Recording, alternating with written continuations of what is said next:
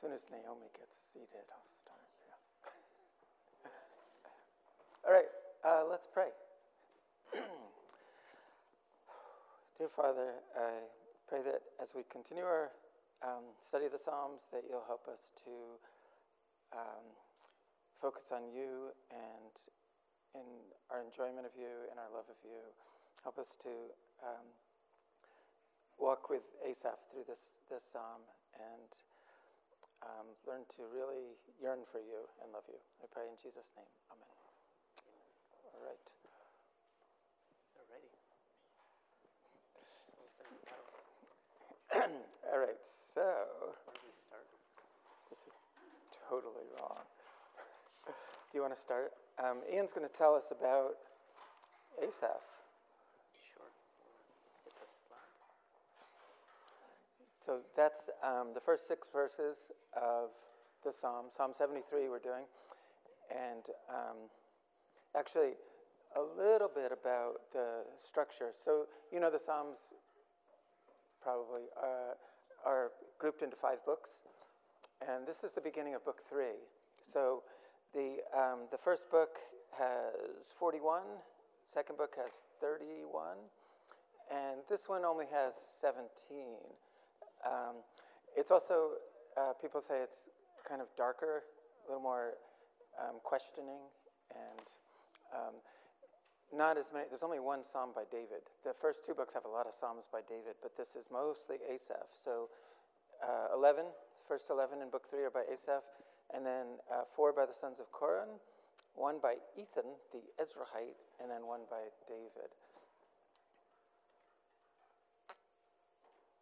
That's the actual scroll that he wrote on. There we go. All right. Okay, so I thought it was pretty cool that it was written by Asaph. So Asaph was a Levite, and he and his brothers, uh, Heman and Jeduthun, and then Ethan was in there as well. I don't know if he was actually a brother, though, maybe an extended cousin. So they were all Levites, and they were appointed by King David to be ministers in front of the ark, and they were essentially the worship team. Almost 300 of them would be out there playing trumpets and lyres and cymbals. Um, and they were kind of inaugurated as ministers before the ark of the Lord to invoke, thank, to praise the Lord, the God of Israel. Asaph was the chief. Um, second to him were Zechariah, Jael, Shemiramoth, great name, Jehiel, Mattithiah, Eliab, Benaiah, Obed, Edom, and Jael, who were to play harps and lyres. Asaph was to sound the cymbals, and Benaniah and Jahaziel, the priests, were to blow trumpets regularly before the ark of the covenant of God. Then on that day, David first appointed that thanksgiving be sung to the Lord by Asaph and his brothers. So he was a, a contemporary of David. Um, he maintained his post throughout the time of King Solomon as well. And as we can see, his Psalms made it all the way into our Bible and have been used ever since. What was his instrument of choice? Yeah, yeah so the, in my mind, I had images of him, you know, clashing two huge cymbals together. Uh, but you did a quick Google search, I guess, and the cymbals used in those days were small hand cymbals. More like um, a tambourine, I guess. It was actually DuckDuckGo. I don't use Google. Oh, okay. So. okay.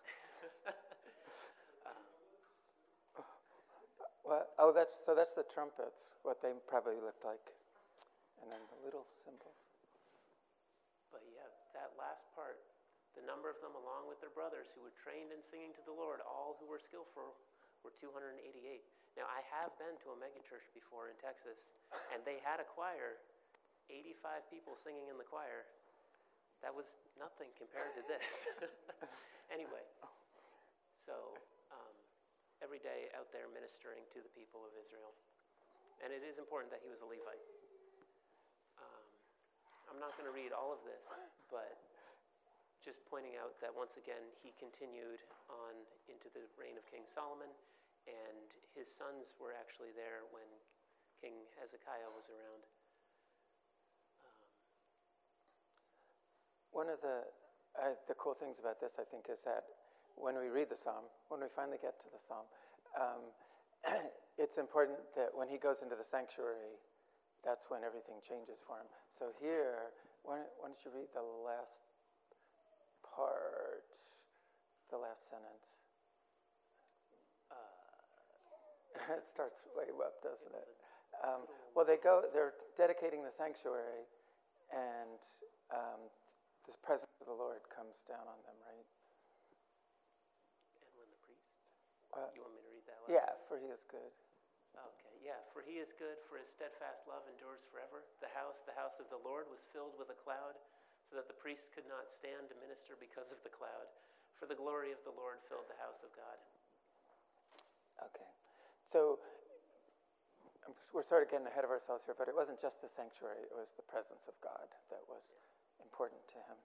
All right. Um, Second Chronicles. Oh, and Hezekiah the king and the officials commanded the Levites to sing praises to the Lord with the words of David and of Asaph the seer. And they sang praises with gladness, and they bowed down and worshipped. Um, there are a couple other passages scattered throughout Chronicles that indicate that Asaph and his brothers were prophesying with, um, with their songs. And I thought that was interesting. Yeah, strange. So um, we we talked about when he goes into the sanctuary. Was it the temple or was it the tabernacle? And um, we arm wrestled over it essentially. I and won. He won. So. Which no, we don't we don't really know because he was around for the deca- dedication of the temple, so we don't know when he wrote it. But it might have just been the, the tabernacle, because he says the sanctuary. So uh, I have a theory about when, but we'll, we'll get into that later. Yes, we'll get there. All right, what's the structure? Do you want to just read through? No, you should. okay, fine. So, um, one way to, to structure the psalm is it starts off with Asaph affirming God's goodness, then he envies the wicked. He describes the wicked and all that is going well for them. He flirts with a wrong conclusion. Um, then the turning point comes in 16 and 17. Uh, he expresses a new awareness of the destiny of the wicked, has a new awareness of himself, has a new awareness both of God's presence and of how he genuinely blesses the righteous. And then at the last two uh, wonderful verses, he sums up the true state of the wicked and asserts his faith. All right, so Oh, let's read it. We should read the psalm, yes. And since we're a father and son duo, we're going to attempt to go back and forth with. Respon- don't read responsively. Okay, so this is Psalm 73. If you want to turn to it, that would help you, I'm sure. Um, a psalm of Asaph.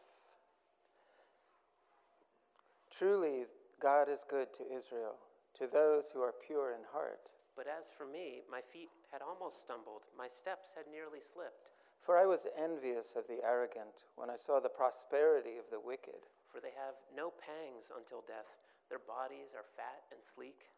They are not in trouble as others are, they are not stricken like the rest of mankind.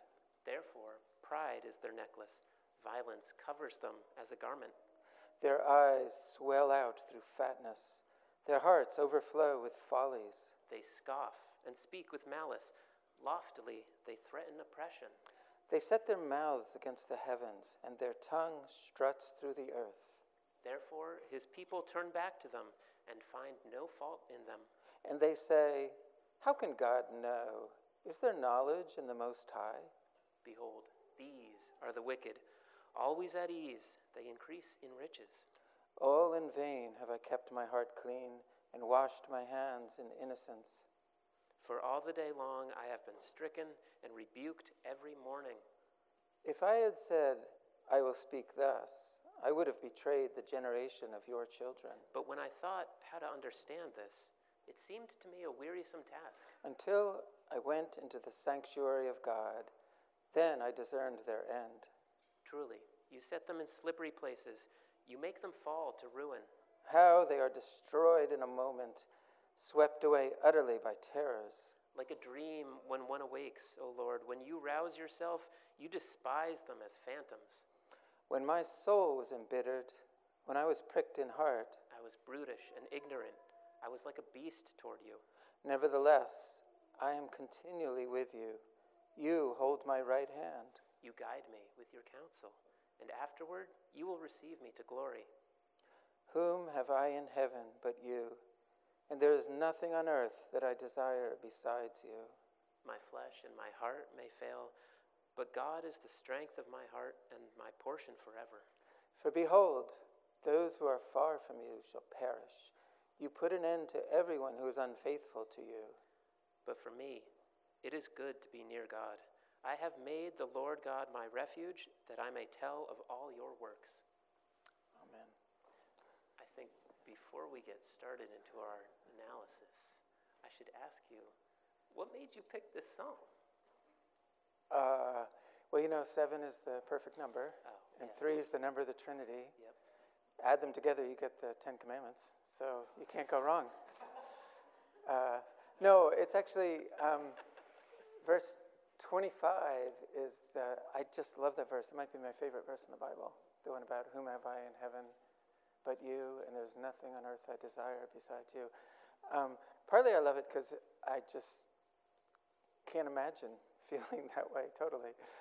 Um, when I think about like who I have in heaven, there's my grandparents, my father, f- a lot of friends, um, and of course there are things I desire on earth. But but to live like that, to f- to put God first, is a goal.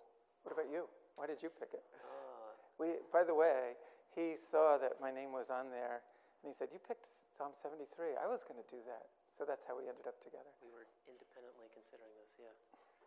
And Psalm 73, I think for me, when I read it, I get, I get themes of suffering and temptation and how Asaph goes through each of them.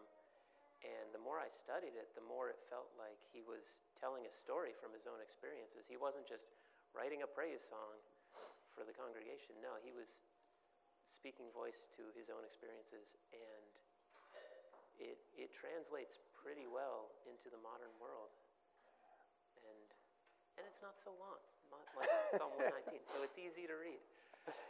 Yeah, somebody here suggested we do Psalm 37 too, but it was so long. So we couldn't do them both. All right, let's just go with this. Okay, um, so uh, let's go through and, and discuss it. Truly, God is good to Israel, to those who are pure in heart. Well, I did mention it, but I do think we can kind of treat this as a story. And to me, this is kind of like, like To Kill a Mockingbird, where you have kind of the, almost the conclusion in the very beginning of the story. Asaph, when he writes this, he's already gone through everything. And he just wants to let the listeners know up front hey, this is a message of hope for you. And uh, when he says, My feet, as for me, my feet had almost stumbled, my steps had nearly slipped. He does, he does mention slipping later on, too, but then it's the, the wicked who slipped, as we'll see, which is kind of cool. It's really beautifully written. There are a lot of um, references, parallels, verses, uh, words that are brought up later on, images, so we'll try to point those out. So, who are the wicked?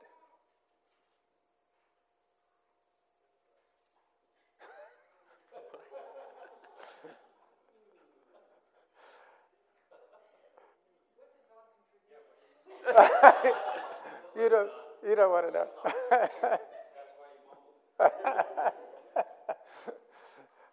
um, do you think he's talking about Gentiles or, or Jews here?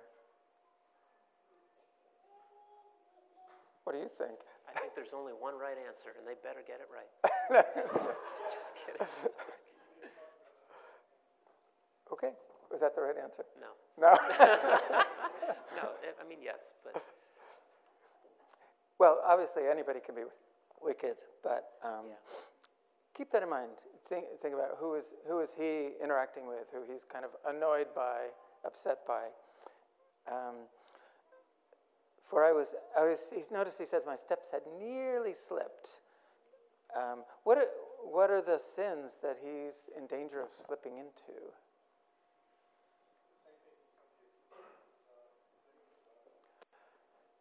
To some extent, yeah, yeah, Tim. Yeah, yeah, definitely envy is a big one. Ian, you said pride. Why did you say pride? To me, uh, the idea of pride pops up several times here. The idea that your plan is better than God's plan. Um, he is a Levite after all, and it comes up later, but they really depended on the Lord. Like they had no portion in the inheritance with Israel, and so they depended on sacrifices to the Lord, and sometimes, um, sometimes it would not be clear where their bread was coming from for the next day.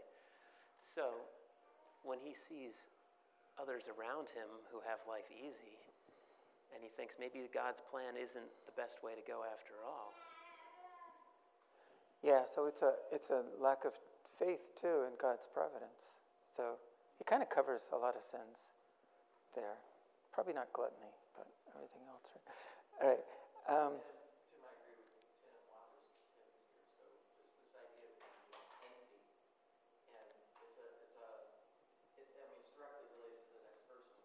yeah.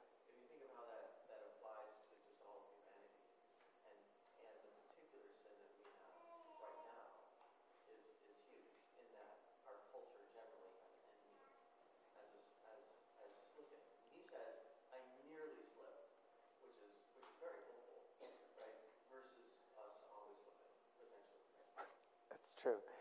Yeah, he was like on the ice and he went, and he caught himself. Were you going to say something, Greg?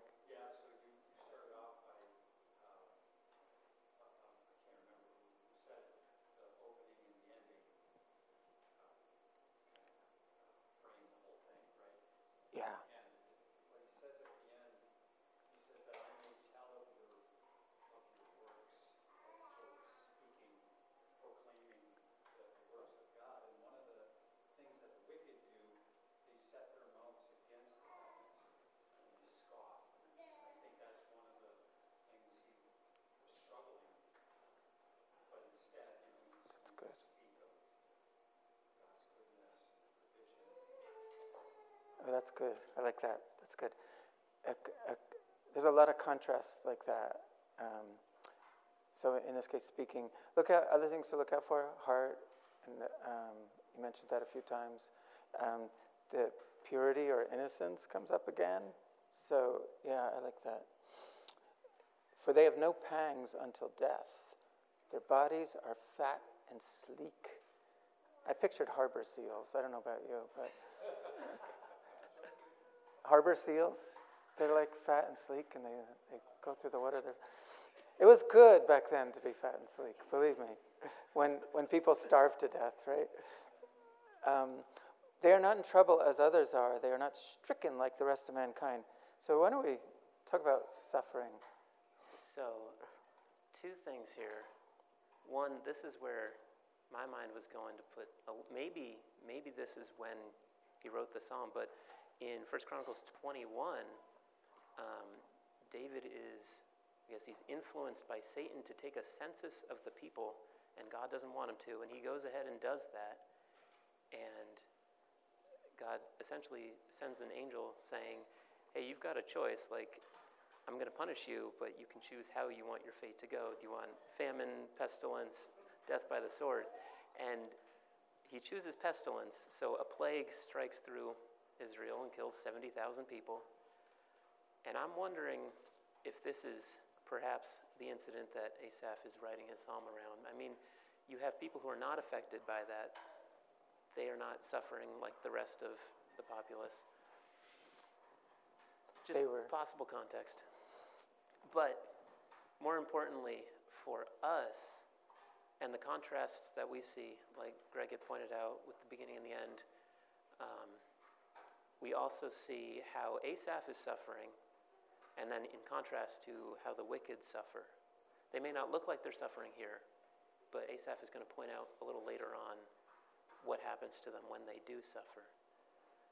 And I think first we'll see Asaph suffering and how yeah. he deals with it, and then the wicked. So. Yeah, he doesn't like lay it on thick, but he definitely suffers.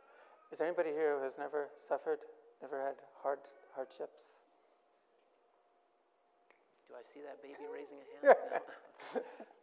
so it is, I think it does apply to all of us. Do you want to be like one of the, the top sufferers? Because.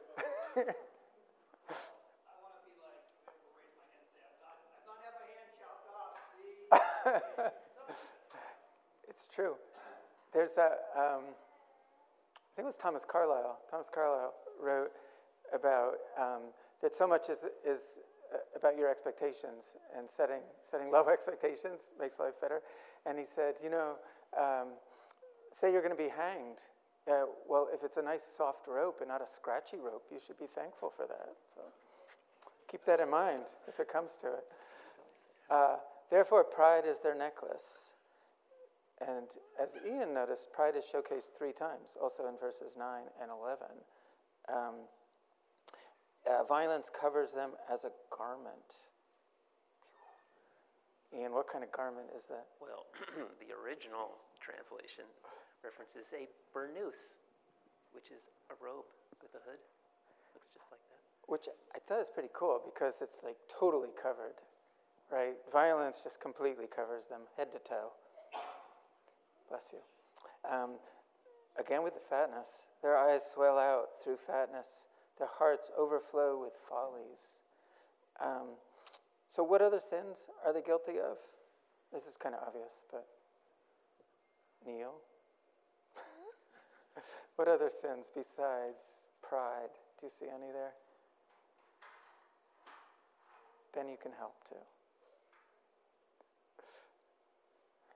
They scoff and speak with malice. Loftily, they threaten oppression.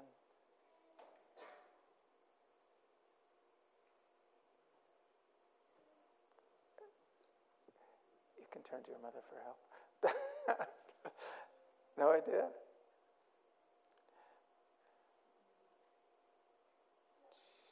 Help them out. Sarah? Violence, absolutely. Yeah. Yeah, they, they hate people. They're, they're malicious. Dave, you got one?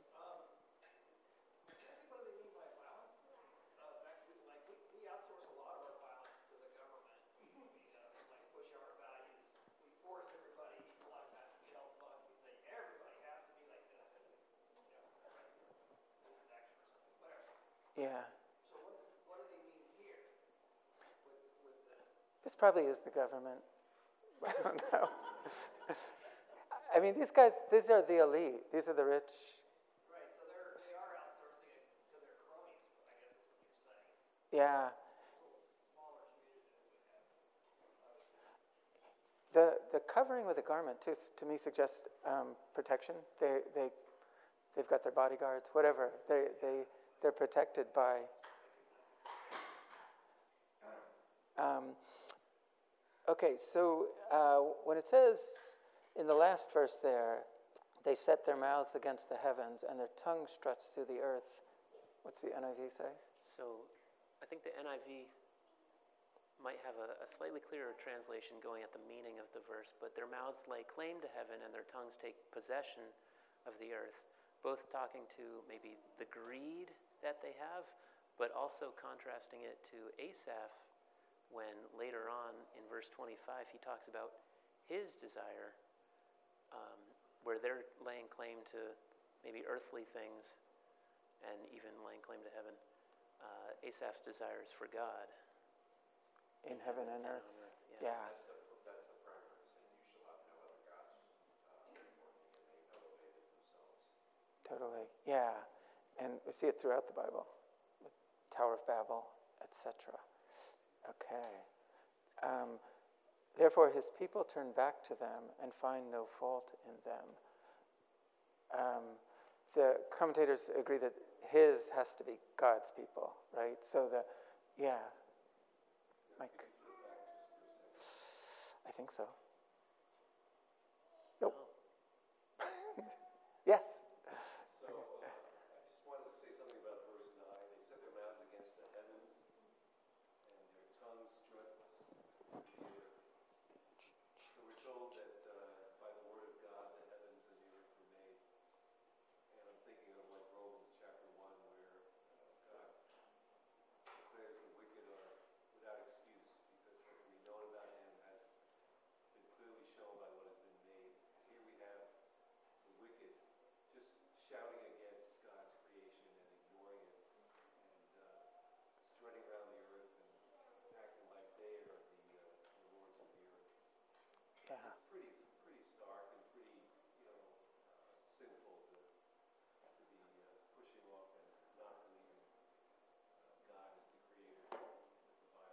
Yeah. So who were, who were the great evil men of the 20th century? D- Who'd you say?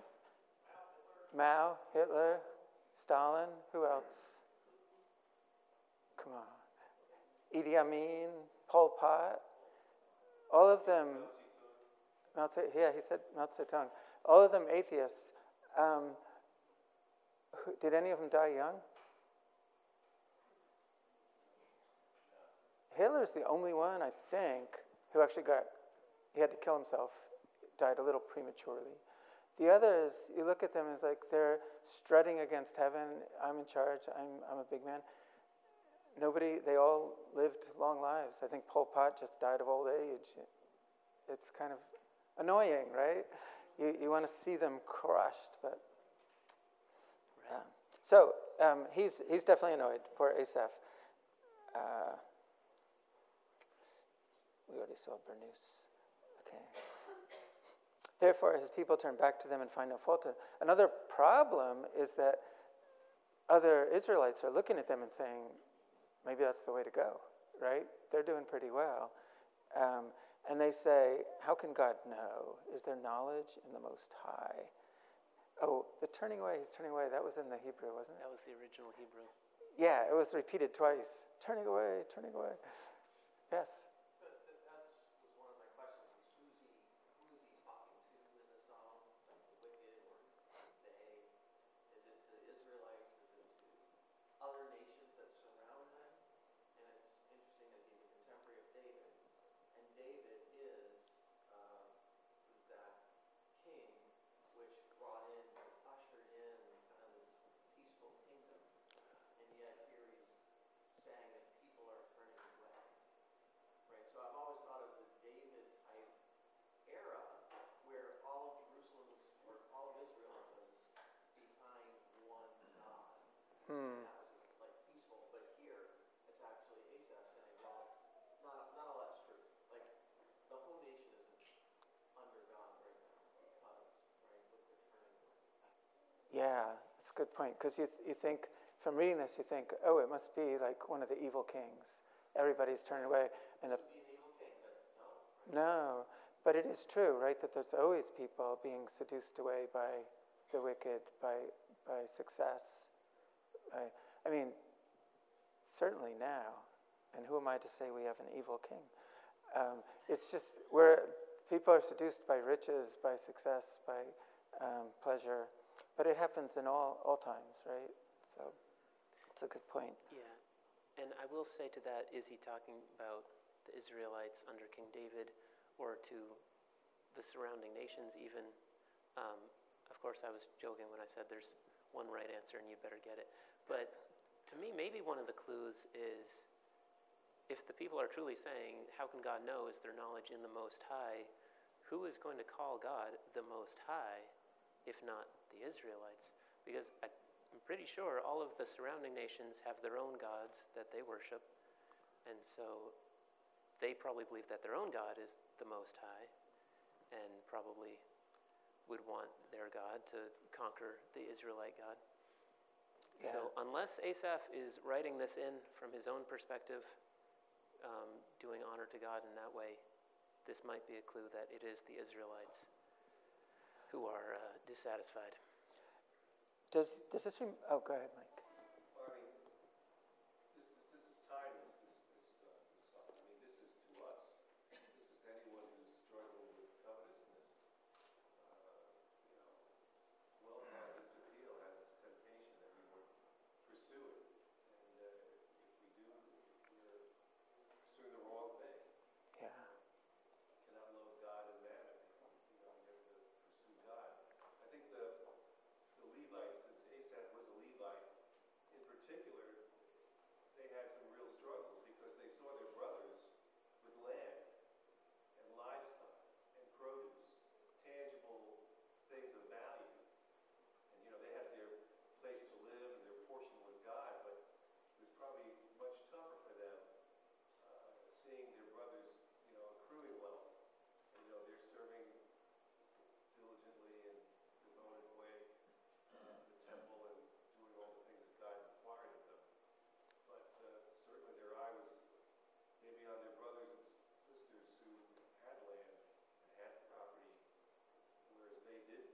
Yeah. Yeah.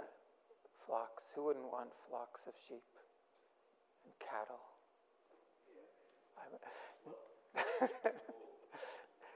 no, it's true. I, th- I think that's absolutely true. Um, does, it, does this make you think of anybody else in the, in the Bible? People who are struggling with why are the wicked prospering? Job, for sure. You weren't supposed to see that, but yeah. Um, anybody else? Like another book of the Bible that takes it up?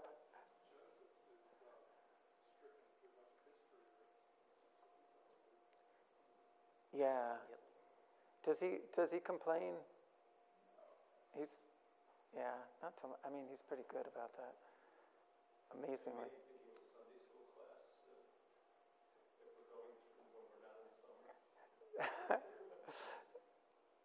Wait. Jeremiah. Okay. Well, I teach. I went here. yeah, yeah, Jeremiah, absolutely. I was thinking Ecclesiastes too, because he, he is trying to figure it out. What, why, why is this? And it seems wrong to him. But Job and, and um, Kohelet, or whatever, is the preacher, right? They're um, trying to understand. And um, we can talk about that at the end. The, the um, answers that they come up with.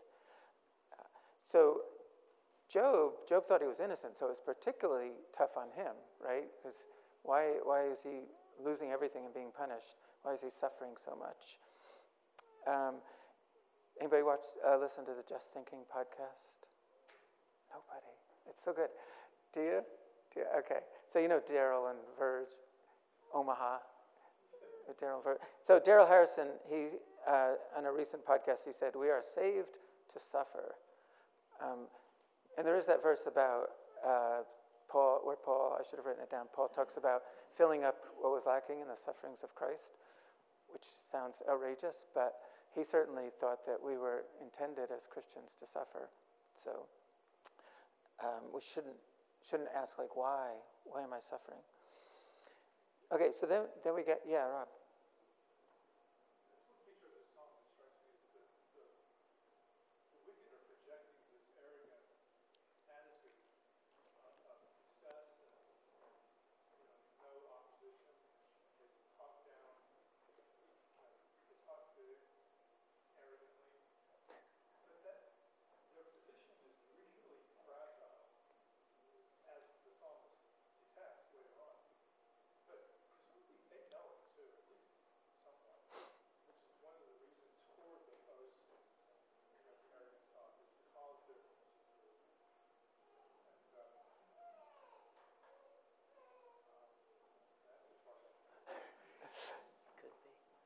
I, w- I was thinking about that, how um, it's, it's almost proverbial that wealthy people who are at the top aren't, aren't really as happy, happy as you think they would be, right? Um, I don't think Tom Brady is a terrible person, but think about him. He was like making millions and millions. He's the best player in football. He's married to a supermodel, and they get divorced. Like, what's up with that, right? You would think he'd be so happy, but um, it's because they don't. They're not happy in the right things, right? They're not content with God, and all the other things don't don't satisfy. So I think you're right. They, there's always that emptiness. Um, okay, back to so now that now there's um, a bit of a turning point. Behold, these are the wicked, always at ease. They increase in riches, all in vain. So that kind of sums up the wicked. How good for them, right? All in vain have I kept my heart clean and washed my hands in innocence. So there's that. Remember at the beginning, the Lord is good to those who are pure. And he's saying, like, I've been trying. What's the point? Yeah, he's, I mean, he's a, he's a Levite. He's leaning on God for, to provide for him. He is part of the holy tribe of Israel, and they are set apart from the other nations to be holy um, even looking forward thousands of years to us, it's similar to the process of sanctification that we go through that makes us holier. Um, and I feel like Asaph is kind of questioning is God's law, is his will for me, is it really producing results? And I think to Rob's point, where you were saying maybe the wicked know that they're not happy, I wonder if some of them would look on their wealth and say, Well, this is proof that my God has blessed me. And Asaph is looking at his meager portion and saying, Well, this is proof that God has not blessed me. So his, his steps are very nearly slipping here. Um,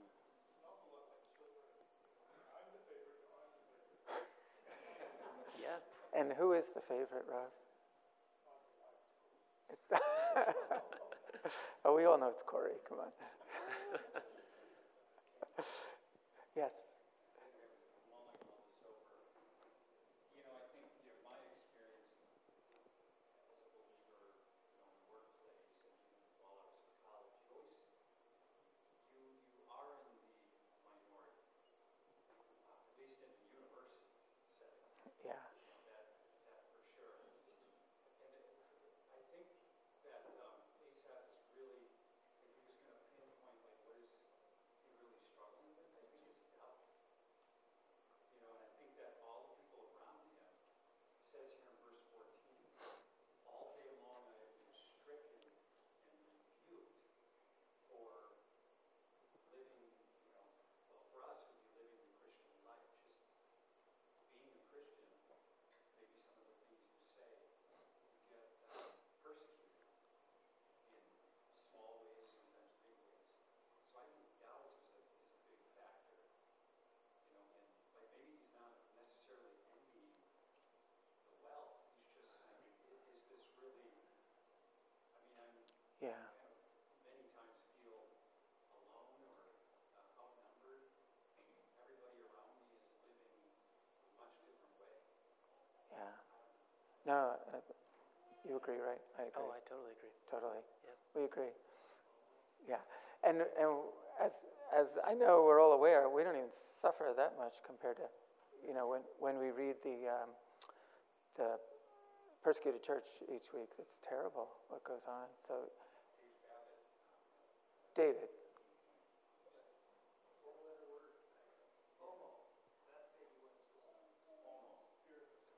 Ah, FOMO, right. You knew that. Yeah. Okay. if I had said, I will speak thus, I would have betrayed the generation of your children. Actually, just last night, I had a little different thought about this because I, I kept thinking, oh, he, he was almost slipping. He didn't slip. But I'm not so sure. I think he was, he had, he had slipped into envy and, and doubt, but he didn't speak. He didn't speak it. He said, if I had said, I would have betrayed the people I'm ministering to, right? Because again, he's a Levite. And so he was, he was thinking about all this and like, hmm, I thought how to understand this. It seemed to me a wearisome task. That sounded like a lot like Ecclesiastes. Apophasis. This is a really cool example of apophasis. the Greeks, they had a word for everything. Um, it, it means, it's like if you say, some people might say that bow tie looks a little silly on you, but I would never say that. so it's a, it's a great way of saying something without saying it, right? Just for example. You're welcome. It's a great I do actually like it. It's great. I wish I could tie one like that. Um, until I went into the sanctuary. So there's the, the turning point. But when I thought how to understand this, it seemed to me a wearisome task until I went into the sanctuary of God, and there I discerned their, their end. And this is important because he's clearly trying to puzzle out what's going on, as, as you can see from the picture of Asaph. Um, he's trying to figure out, and it just logically doesn't make sense to him, based on you know what we know about other nations having gods and the Israelites supposed to be God's chosen people. The the chain of events is not lining up, but it is important that he goes in to the sanctuary of God and I think the Holy Spirit gives him an answer. So it's also important that he could not figure it out by logic or reasoning, because it doesn't always make sense to us, right? But he sees that the wicked have the sword of Damocles hanging over them, right? Um, at any moment, disaster could fall. And then what? You don't have God. You, all you have is your riches, right? Um, the, Question from the front. yeah. Yes. Um, so I was also thinking it's perhaps not only logic, but just the fact that it feels like here they're turning, he's turning and realizing it's a different scale of measure instead of measuring along the scale of people around them. You have to consider the heavenly scale that includes God and the possibilities there. So you feel like there's this shift in what he's looking to as his ruler of measure or something. Yeah. Yeah, like he gets a, a better perspective on things. Yep. Absolutely. There's a temporal aspect about that, and, and he's going to segue here into eternal uh, considerations. And he, and he talks about, I don't want to uh, uh, betray the generation, uh, meaning there are others, um, all your works. Uh, so he's, uh, and even that, you know, verse 1 and 15 is a comparison between your people and me today, now in my life, versus you're the God of eternity. Yeah. Okay. Yep. One, o- one other um, thing I thought of is that the wicked have their houses built on sand, as we know. And again, they can be swept away. Okay. Um, remember, slippery. He felt like he was slipping, but who's really slipping? The wicked. Yes.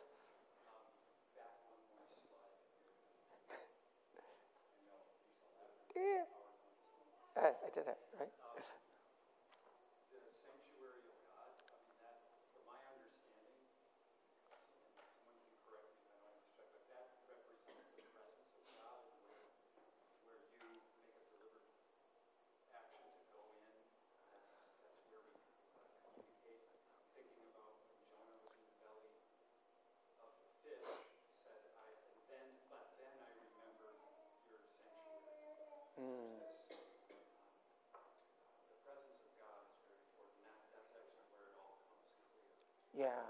Well, and it is, it's um, who you worship, not where you worship that counts, right? And I, I don't think the Israelites had the same sense of that that we do because they had the presence of God in the Holy of Holies. But, but even so, like Bethel is a house of God, and, and Jacob met God there. So it, it was, yeah, to be in the presence of God was what really counted. Not just that, but also in the Solomon passage, remember that, that's why I wanted you to read that, because you feel the presence of God filling up the place, and it was just overwhelming. But supposedly, you know, not supposedly, like reality, we have God in us. We're in the presence of God all the time in a way that they couldn't even imagine, couldn't have anticipated, right? Which should, should make us think. All right, come on. It's not going. Oh, wait, that's why it had to do its little. Okay, okay. Come on. Uh, no, no. Help me out here, Ian. All right, so they, they're sl- really slipping, falling to ruin. Um, so you all, you all know the poem Ozymandias, right? By Percy Bysshe Shelley. I'm not going to recite it, but uh, because we don't have time. But he, he, he said, I met a traveler in an antique land who said, and he, he had seen this, like, this statue. It used to be this enormous statue, and all that was left was the feet and the head with its sneer of cold command on it. And then on the, on the pedestal it says, My name is Ozymandias, King of kings and Lord of lords, or something like that. Look on my mighty works and despair. And he's gone, right? He's just, there's the sand and this head and feet. So that's the wicked. Um, how they are destroyed in a moment, swept away utterly by terrors. Like a dream when one awakes, O Lord, when you rouse yourself, you despise them as phantoms. What did we say about that? we, we puzzled over what that meant, so I think we should punt this one to the congregation. yes.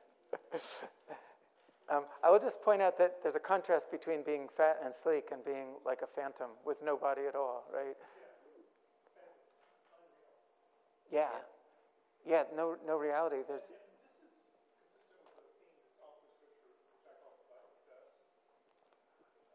what? Okay. Yeah, but I don't remember what.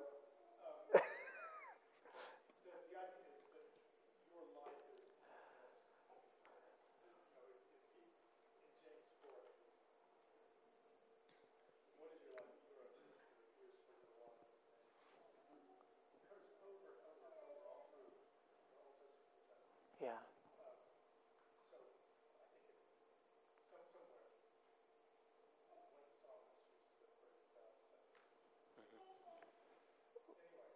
Where dust? No, and yeah.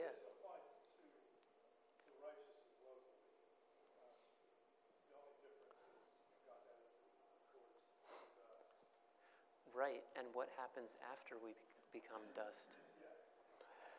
Yeah, and um, this is so to go back to uh, David and Job.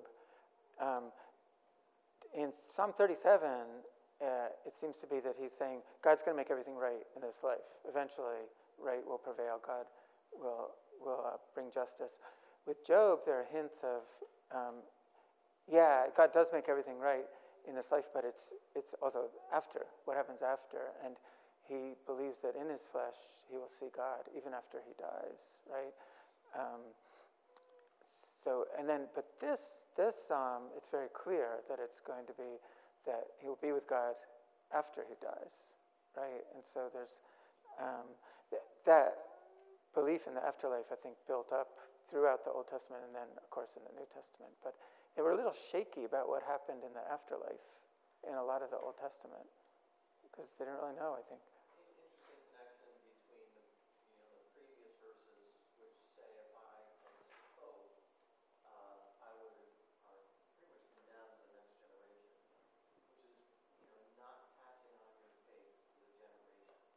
And then the flip side of that is, is this curse of those who are, you know, evil, wicked. Um, that, that it's like, you know, it's like a mist, right? It's Yeah. gone. Um, and yet, um, faithfulness will apply to generations. And the Lord, right, is forever. That kind of approach. And then, but man is but a wisp, it's dust on, on his Yeah. You want to comment on it? No. No. Just, it was good. Preach it. Okay. um, the, the, the truly you set them, we don't get this in, in the English, but I just want to point out that um, there's the same word ach is used three times to start different verses in, um, oh no, I can't find it. Verse 13. Uh, 1, verse 1, when he says, uh, truly God is good to those to, to Israel. It's really like, yeah, or yes, indeed. Yes, indeed, God is good. And here, truly, yes, indeed, you set them in slippery places. And then the other time was uh, 13, which is, it doesn't, in the translation, it just says, all in vain have I kept my heart clean. But it's really like, yeah, yes, indeed, I have kept my heart vain he's really feeling bad and asserting it. But then he, the turnaround. So, um, just to point out some of the cool parallelism he does there. All right, so um, moving on. When my soul was embittered, when I was pricked in heart, I was brutish and ignorant. I was like a beast toward you. A couple things here. The, uh, the actual translation is he was pricked in his kidneys, and kidneys are representative of the feelings and passions that you have. So this is, I mean, this is one of Asaph's darkest moments. He is spiraling towards depression, um, and his mental state is not really in a good spot. I mean, he says he was like a beast. What does that mean? To be like a beast towards God? Not understanding. Yep. Yeah. Like, yeah, we saw him try to puzzle things out, couldn't wrap his mind around it. Um, also, you know, uh, beasts. What do what do animals live for? okay, you don't have to enumerate. I think we figure. We know. But you know, there it's instinct, um, food, sleep. that a lot of them are really cute, but they don't they don't have um, the big picture. They're not thinking ahead, right? So, in a way, the the wicked live like beasts, right? They live like animals. Um, and he's saying, I was I was doing that. I was being a beast um, toward you, brutish and ignorant. So, by the way, um, one other thing about verse 21 it's, it's really not when my soul was embittered, it's when my heart was embittered. And then, um, so if you wake up at night and your kidneys are telling you to go to the bathroom, ask yourself, what does my heart tell me? Don't just follow your kidneys, okay?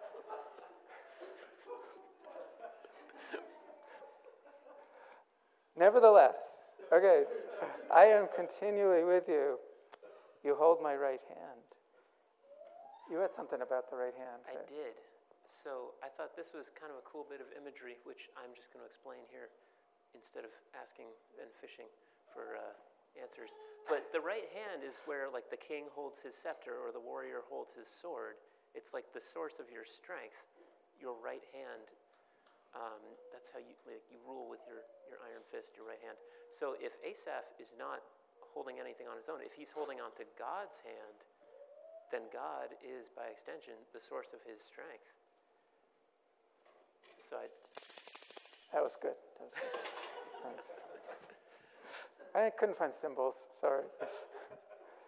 so at this point, I mean, he's let go of earthly logic.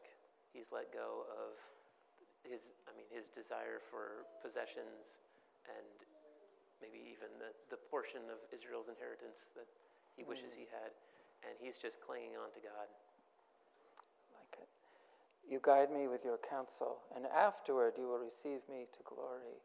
So, um, what are the benefits of living a life for God rather than material things? Is that too obvious? What are, well, you can read it up there. What are the benefits of living a life for God instead of material things?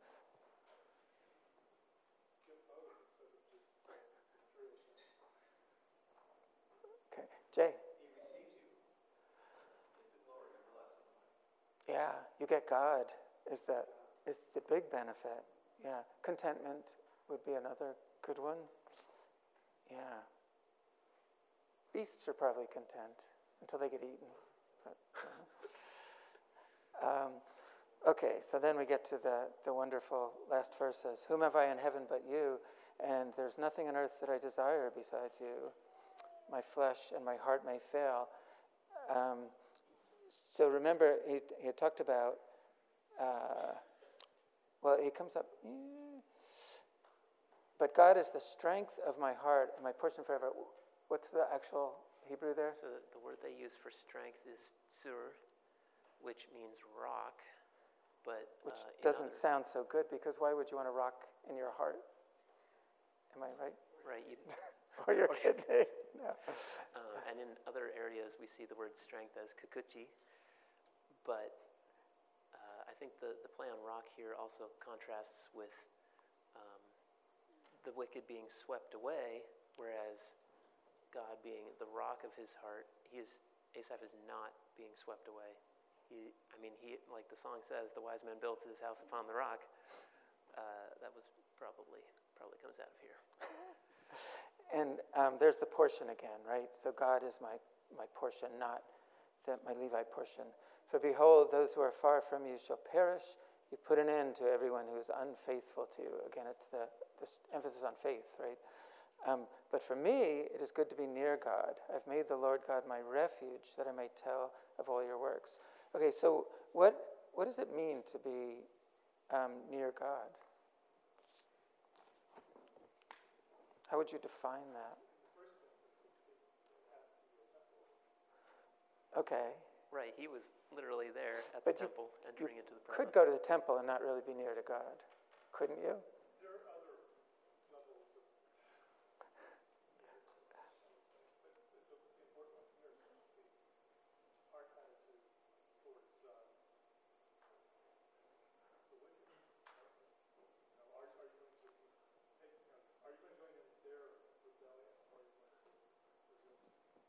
Yeah, yeah.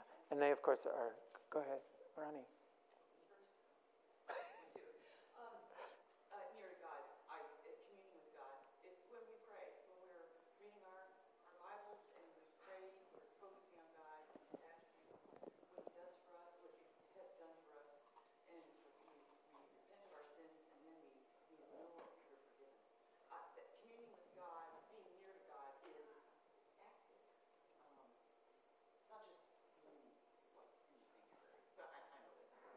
Yeah, yeah. Go ahead, Chris. Somewhat similarly, it, it, part of it's the divine conversation. There's the a- acknowledgement of the truth that we know from Scripture, and then crying out to God. And going back to, to verse 24, the idea of like, like a child. Another thing about the right hand would be like, as a child, your, whose right hand is the stronger hand, your, God as a father is holding our hand as, as we're going through these different circumstances. So there's, there's the redemptive aspect that has uh, a- the tangible inter- interaction that we have with God where we, we can be near with Him now uh, through, through His uh, coming to us through Christ. There's also the, the eternal benefit of spending eternity with Him with glory, in glory. But we, we have an already aspect to things right now Yeah. where even in the midst of the most difficult circumstances, we can be near God and, and experience, as Paul says in Second Corinthians, uh, God's power being made perfect in our weakness, as He's the one who sustains us and He's the one who upholds us, and we, we can have a sense of of peace and serenity that that the, the rich and powerful never have apart from God because they're depending on things that can eventually go away. Yeah. If, um, if you've read Desiring God by John Piper, he, he talks about Christian hedonism. So, um, delighting in the presence of God. I just want to quickly mention he talks about three stages of worship. And hopefully, uh, we're moving up the stages, but we all go back to the lower stage at times. The lowest stage is, um, it often returns for a dark season, he says, is the barrenness of soul that scarcely feels any longing and yet is still granted the grace of repentant sorrow for having so little love. So, where you want to feel the, the things you're supposed to feel toward God, and maybe you don't, and maybe you know the service isn't stirring you, but you you you're striving for that. Number two, in a prior state, uh, he says, in the second stage, we do not feel fullness, but rather longing and desire. Having tasted the feast before, we recall the goodness of the Lord, but it seems far off. And then the final stage, which hopefully we all hit sometimes, we feel an unencumbered joy in the manifold perfection of God, the joy of gratitude, wonder, hope, admiration. So um, it's not bad to feel, to enjoy and feel during the service and be uplifted by the hymns and, and the preaching and all. Um, it's not just about the feeling, but the feeling comes from gratitude and from thinking about how wonderful God is. And um, so I think he, at the end he feels that. He feels just how, how wonderful it is to make God his refuge. And what, what does that mean, to make God your refuge? From what? from God. God is the, the judge. He's right there in verse 27. You are the one who brings it to the unfaithful. You are the danger. You are the awful one. And you are the only refuge from yourself. It's good. I like it. Yeah. And from the evil people, too. But Greg, did you have at first, and then Scott? Um, well, when you say refuge, I, I don't know what the Hebrew word there, but a lot of times, well, King James will translate that as trust in, or to, to put trust, like for life, well-being, future. Yeah, Um, so sometimes it can be confusing because we think of running for shelter, seeking refuge, but it goes deeper than that. Trust, yes, Scott?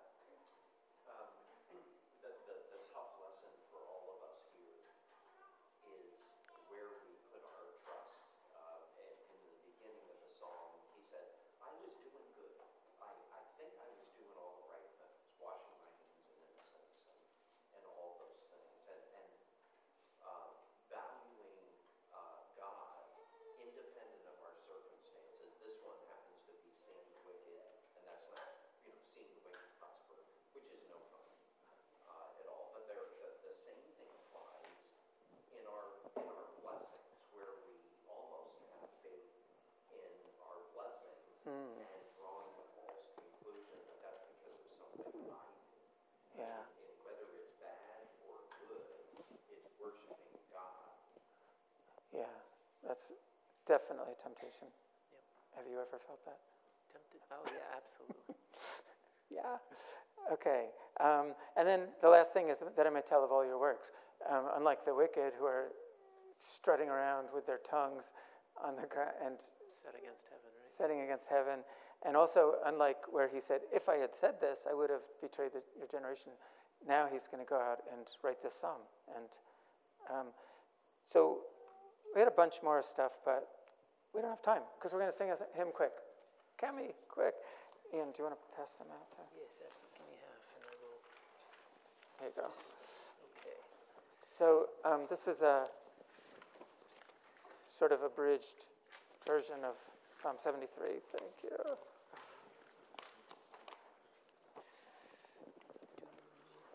Share a couple. One for you, and would you pass one down to? There we go. Okay, well, don't think too long. Would you share a few? Not sure how many there are there. There's a couple there. Would you pass one down to Nick? Leave. Uh, you. Uh, Everybody got one? Uh, we got plenty. one more? You pass another one down? Thank you. Did anyone miss one? They're all sharing. That's so nice. Okay. Cool. Ready? Do you want to stand up?